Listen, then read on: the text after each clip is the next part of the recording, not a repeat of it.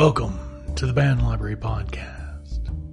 You can find us at bannedlibrary.com, Twitter at bannedlibrary, and wherever else librarians get together, throw some bones.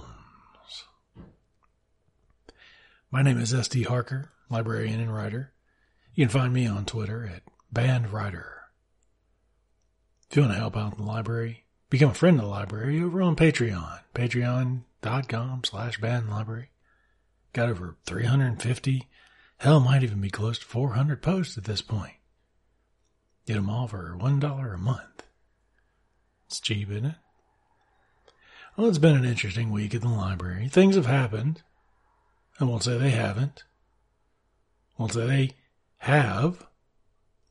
I definitely won't say people were trapped in a study room for an indeterminate amount of time. Far as I can tell, they make it out all right. They each had two legs, two arms, two eyes, two tongues. You know, the usual things that people walk in a library study rooms with. But enough about that right now. We're here to talk about House of the Spirits by Isabel Allende. Pretty freaking good. I'm going to give it that right now. I'm also give the caveat that I only got about halfway finished with this book. Now, normally I would sit here and say, well, I'm so sorry. You can wait till next week. I'll finish the book.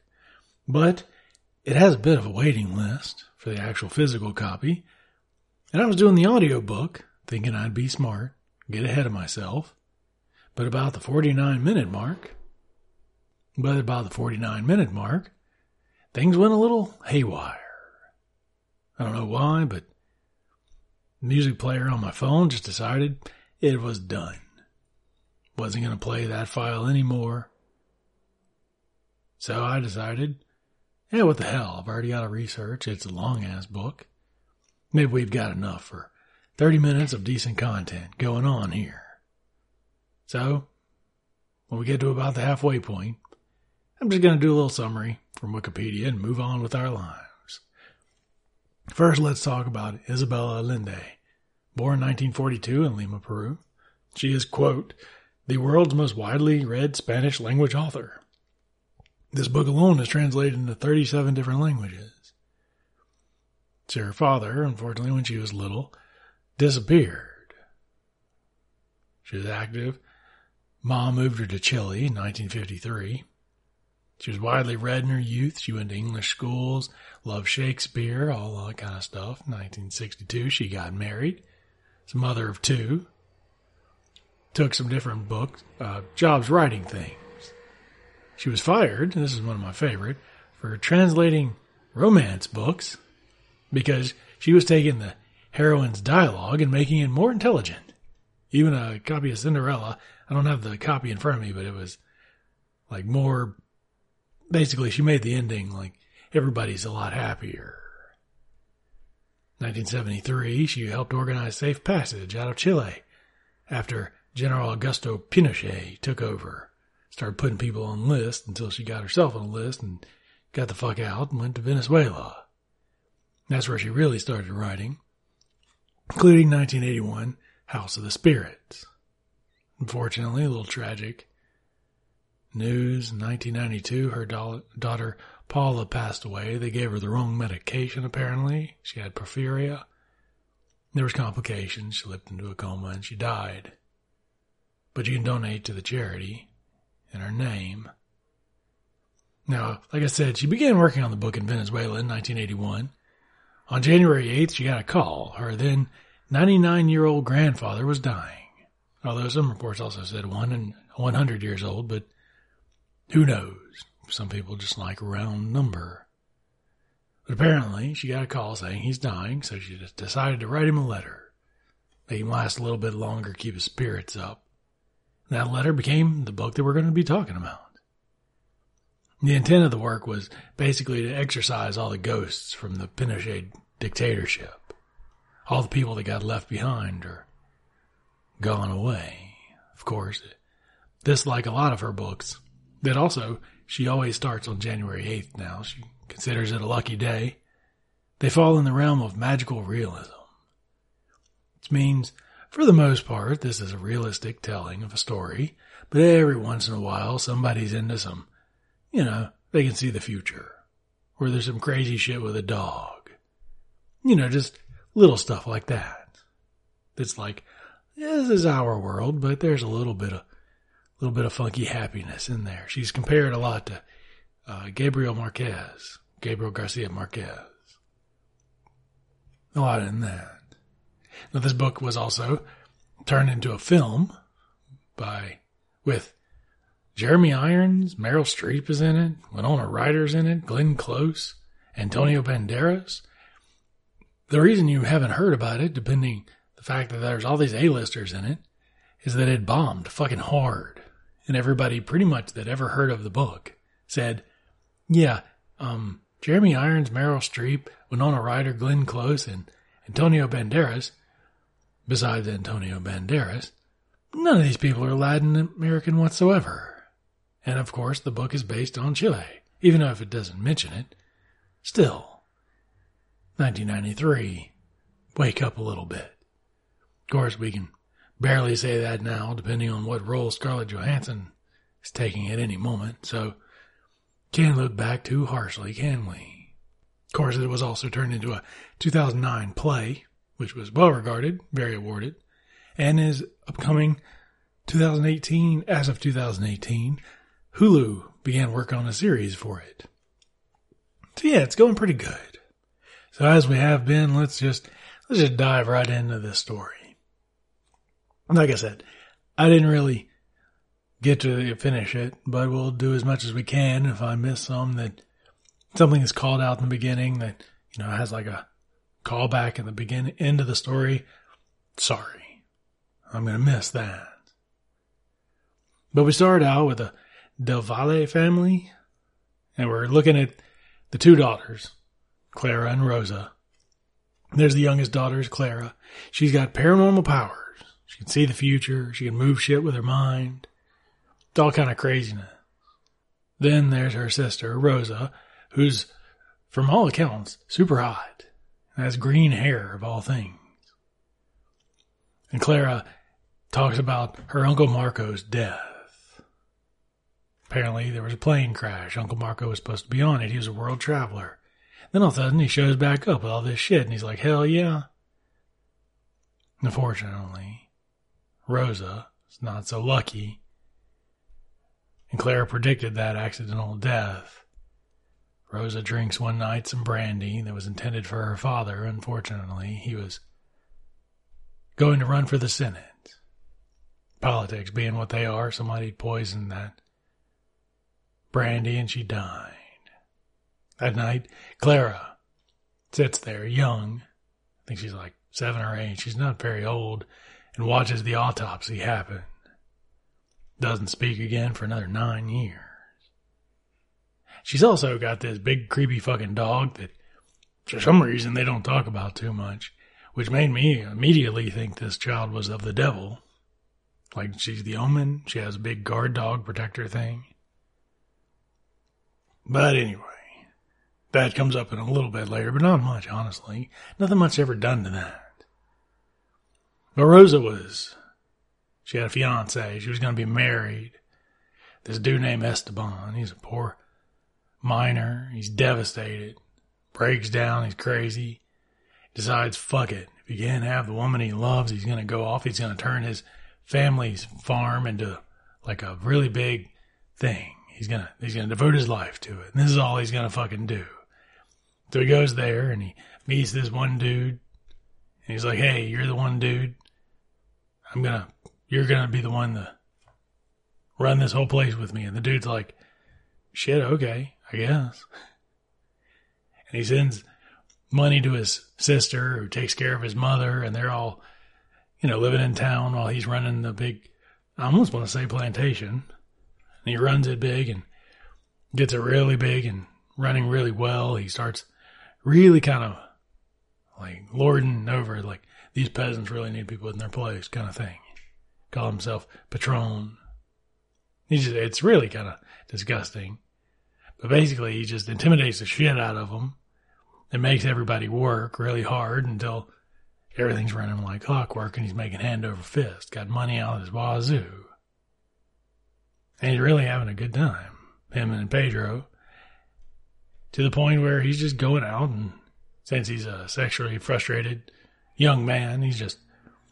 Well, here's the part where we really start got to look at Esteban as a character because, well, he's raping lots of women at this point, peasant women. He even says later that he was like, he when he gets older, he's like, damn it, it used to be a lot easier to pull them up on my horse and rip the clothes off of them and have sex with them, but now they're all squirmy. And the first lady, of course, that he has sex with, that he rapes, Pancha Garcia, has a little kid named Esteban Garcia. We'll meet him a little bit later. But Esteban, he goes to the city, hears his mom's dying. He's like, holy shit, hey mama. And but there's this little aside that the big ass dog, the creepy fucking thing, is like killing other dogs by fucking them to death. Like they'd have to sit there and just turn the hose on it until the damn thing, we, you know, its dick went down and they could pull the fucking speared goddamn animal off of it, all dead and shit. It's fucking weird. I don't know. There's there's parts of this there's like okay, that's an interesting thing to put in the middle of this story. But his mom's dying, so he's talking to her, and she's like, "Hey, why don't you get married and have some actual kids? You know, not all these rape babies." He's like, "I guess so. Okay, cool, sure, mom." So he goes over to the Del Valle family. You know, he's He's been away for a little while. Rose has been in the ground for a bit. Clara's still there, looking pretty hot. And he's like, "Hey, can I, can I marry Clara?" And Clara's like, "Fuck yeah, you can. I already knew you were going to anyway." Yeah, she'd already predicted it. And this is the first time she's spoken in like nine years. So everybody's like, "Yeah, I guess so. I guess she, she's talking. She's yours now." So they they're engaged and they build this big city mansion thing that almost reminds me of the Winchester mansion, if you really think about it. Apparently, Clara was in there and she just sort of directed people to tear down walls and build these other windows and stuff by what the spirits had to say. And at one point, the dog dies, because that's what dogs do. And he goes behind her back and has it stuffed and leads her into her room. She has her own room, of course. And he's like, How do you like your room? And she looks at, she opens her eyes and starts fucking, What the fuck? Because of, of course, her beloved demon animal is like laid out. You know, he's gutted it and made a rug out of it, and she's like, "Yeah, yeah, don't, don't fucking, don't make a rug out of my dog. That's kind of messed up. That's not right." So they take that shit away. And Esteban, they get married. Esteban's sister comes and lives with them because, you know, she's not taking care of the mom anymore. And it finds out Clara, she's sort of the little brat of the family, doesn't know how to do all the domestic stuff. So his sister just takes care of everything. Takes care of the house, takes care of the servants, and, you know, decorating shit, making sure Clara gets her food ready. And Clara's just kind of hanging out, doing whatever. And at first, the sister, uh, Farula, uh, I'm just going to call her the sister. I feel like I'm saying that wrong, but I can't remember. Even though I listen to the audiobook, it goes fast. Anyway, she really gets attached. Like, really gets attached. We never really look at it like a sexual relationship, but it, it is definitely a partnership of some kind. Like, the sister really, really gets into there. But anyway, Esteban just all about, you know, I gotta have Clara at any time. And, you know, this girl, there's my sister in law, she's like, or my sister is just really too much on my wife, so you gotta go. She kicks him the fuck out and it's like, yeah, just go. You'll never want for food, but don't come back. And she's like, fuck you. You're gonna die. You're gonna die alone. Die like a dog. By yourself. I don't need your shit. Clara's like, ah, oh, fuck. I really miss, miss her. We should find her. And Esteban's like, yeah, do what the fuck you want. I don't care. So she breaks out her like crystals, her divining orbs, and all that shit, and she tries to find her, but sister-in-law doesn't want to be found. So she ultimately thinks about like, oh, I guess she doesn't want me to find her at all. That's not something that she's up to. So I guess I can't find her if she doesn't want to be found. And the gap opens up and she has a daughter, Clara does. Everybody's cool with that. Blanca. So everybody's started to give a little bit weird. When Blanca, the baby, is born, which just means white, right? Which is really weird. Is it's just a really ugly baby. They almost call it like an armadillo. It just looks really gross. But the baby looks it grows up really pretty. And later, on the day the twins are born, said, okay, there's, you know, Clara's really big and pregnant. There's twins, twin boys in her stomach, you know. These are the heirs apparent. But she's about to give birth. She gets news that her parents are dead. Sister's already dead. Sister in law's been kicked out by her husband for loving her too much. Now her parents are dead. Car accident. Decapitated both of them. They can't find mom's head. So Clara, big all swole up, says, Fuck that. I can find mom's head. So she goes out there listening to the spirits and whatnot, finds her mom's head, brings it back, starts having labor pains, goes into pregnant. There's actually a really funny scene where they were like, what the fuck do we do with the head? it's just her and her, you know, servant person, whatever. But they finally they just hide it away and they bury it later. But still, it's a weird little scene. I don't know. But yeah, the twins are born. Everybody's happy. They all live in the town, the capital. And during the summer, they go out, you know, out into the country, out to the, the plantation, whatever you want to call it. I can't remember. And they get there, and Blanca, for the first time, she meets it. She befriends this young boy named Pedro. And it finds out this is the son of the father's foreman, like the other guy that was in there where he was just like, hey, you talk to me first. You're the head of this shit now. It turns out he's the, holy shit, he's the son. And Blanca and Pedro, they, ooh, from the second they meet, they're little kids. So it's platonic at first, but it grows very deep and very, very, very sexy. Even though he's just the poor farmer guy and she's the, she's the daughter of the patron. And they're in there. They become lovers. You know, they, they as we wont to do. She sneaks out of the house. They meet each other, even though they work, the family works Pedro to death, so he won't even be able to hang out with them. He still works his ass off comes. Literally, I didn't mean to say that, but there he goes. And then all of a sudden, an earthquake hits. The house falls on fucking Esteban. Everybody else is getting out. Everything's all fucked up. At this whole point, too, there's this old man that's been like sort of breaking shit, taking care of things. He like fixed this big ant problem they had at one point. He also fixes Esteban when Esteban's been all cracked up and broken. The goddamn house falls on him. Clara spends her time, you know, teaching, caring for her husband, because he's all broken, he can't do anything, and for some reason she's the only one that he'll trust. And he basically, she has to, she grows up at this point. Before now, she just wasn't doing much. Blanca is sent off to a convent school. The twin boys are sent to English boarding schools. They come back acting like assholes, of course. But Blanca can't be away from Pedro. She fakes being sick. She comes back. She hangs out with Pedro some more. She slips out. But as she comes home, she finds out Pedro, as soon as Esteban felt better, kicked Pedro out. Kid was passing out communist manifestos, if you believe that, trying to bring a union to the plantation, teach them how to not work on Saturdays, if you can believe that nonsense. So he's been kicked the fuck out for all this communism, socialism, crazy bastard, wanting fair wages. But Pedro and Blanca, they still getting together every night, doing what they can. You know how that is. Then this French fucker shows up, wanting to do chinchilla farms or something. The only problem is they, they try out a couple chinchillas, which everybody's like, you mean little rats? We can just skin those and make coats out of them and people pay? And he's like, wee wee, motherfucker. So they try it out. They do like a little thing, but the chinchillas get sick or something. They all die. So the Frenchman's like, ah, fuck, I got to do something to get some money around here. And he looks over. Oh, there's Blanca. He's like, hey, how about I marry your girl? And Esteban's like, yeah, sure, fucking marry her. Who cares? But Clara's like, her Blanca's like, no, I don't think so. I don't really want to. He notices that her window's been open. The French guy does. So he's like, hey, Esteban, you know her, her window's open. She's been sneaking out at night, hanging out with that Pedro kid that you fired. And Esteban's like, what the fuck are you talking about? And he like rides out one night, sees her like walking back and he whips her and beats the shit out of her. And you know, fuck Esteban.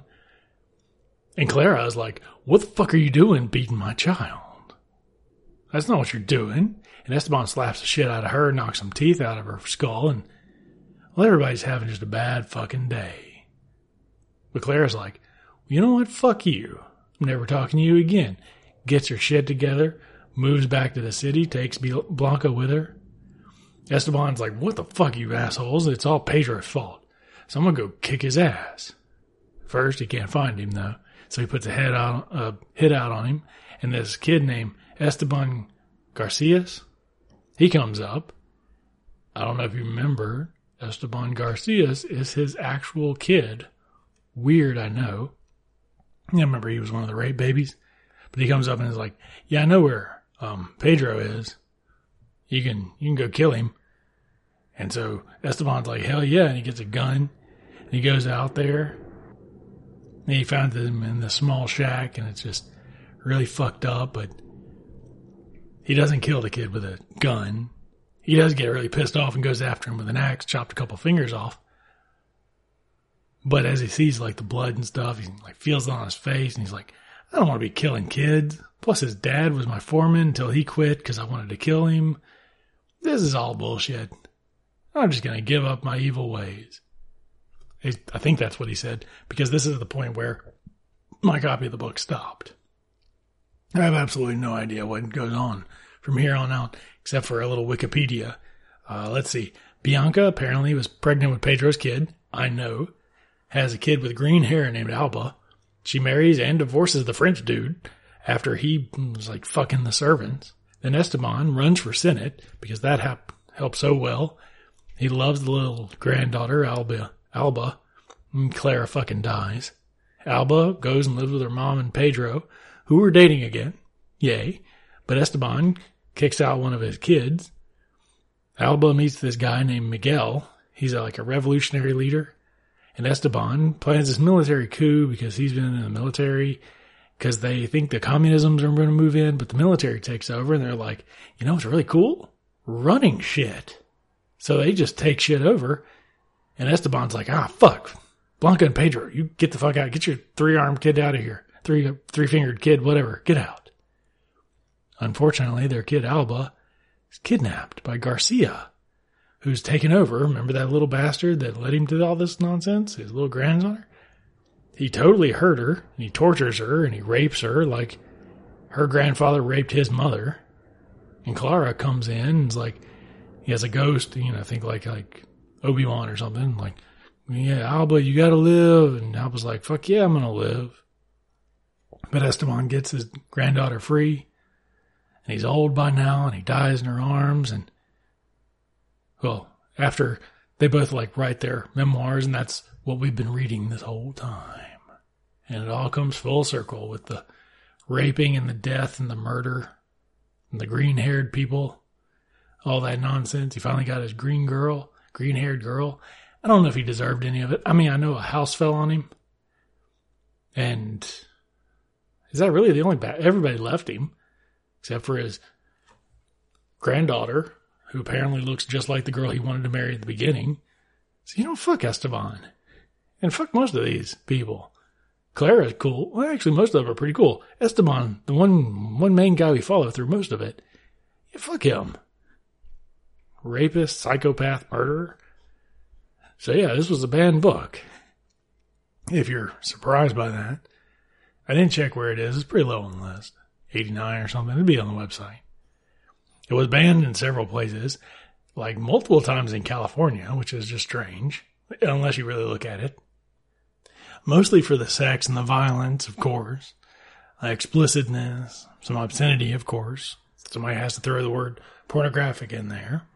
I do like in California at Encinitas, La Costa Canyon High School, defame the Catholic faith, as if that was a problem.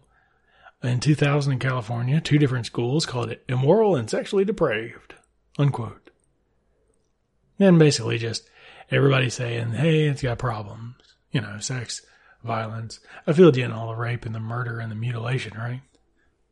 Even the dog thing was just a little weird. But that's how this goes, I guess. And is it a good book? Honestly, I think so. I did have some problems with it starting out.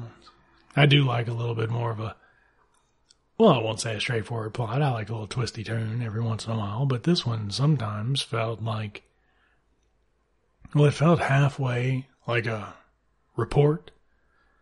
Like my teacher did this, and then he did this, and then he did this, and then my mom said this, and then she said this, and that's what we said.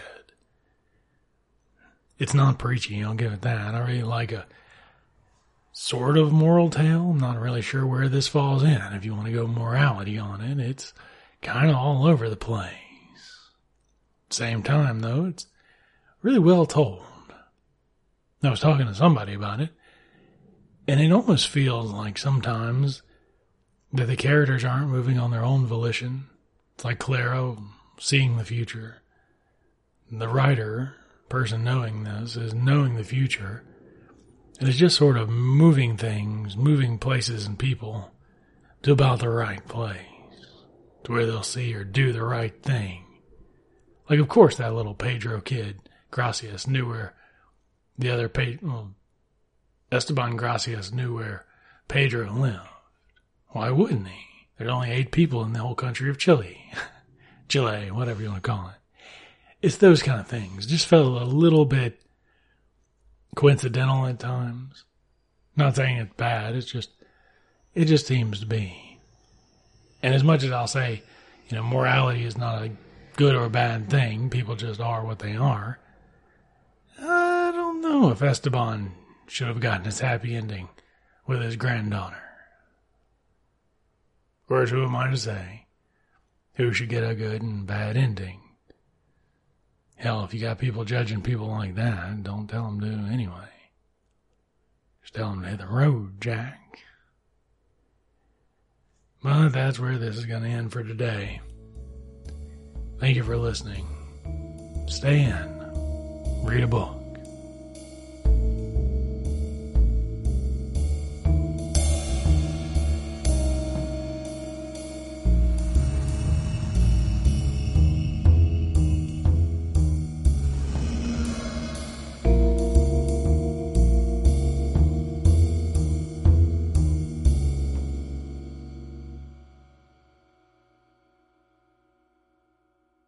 Music, Dances and Dames by Kevin MacLeod at Incompetech.com.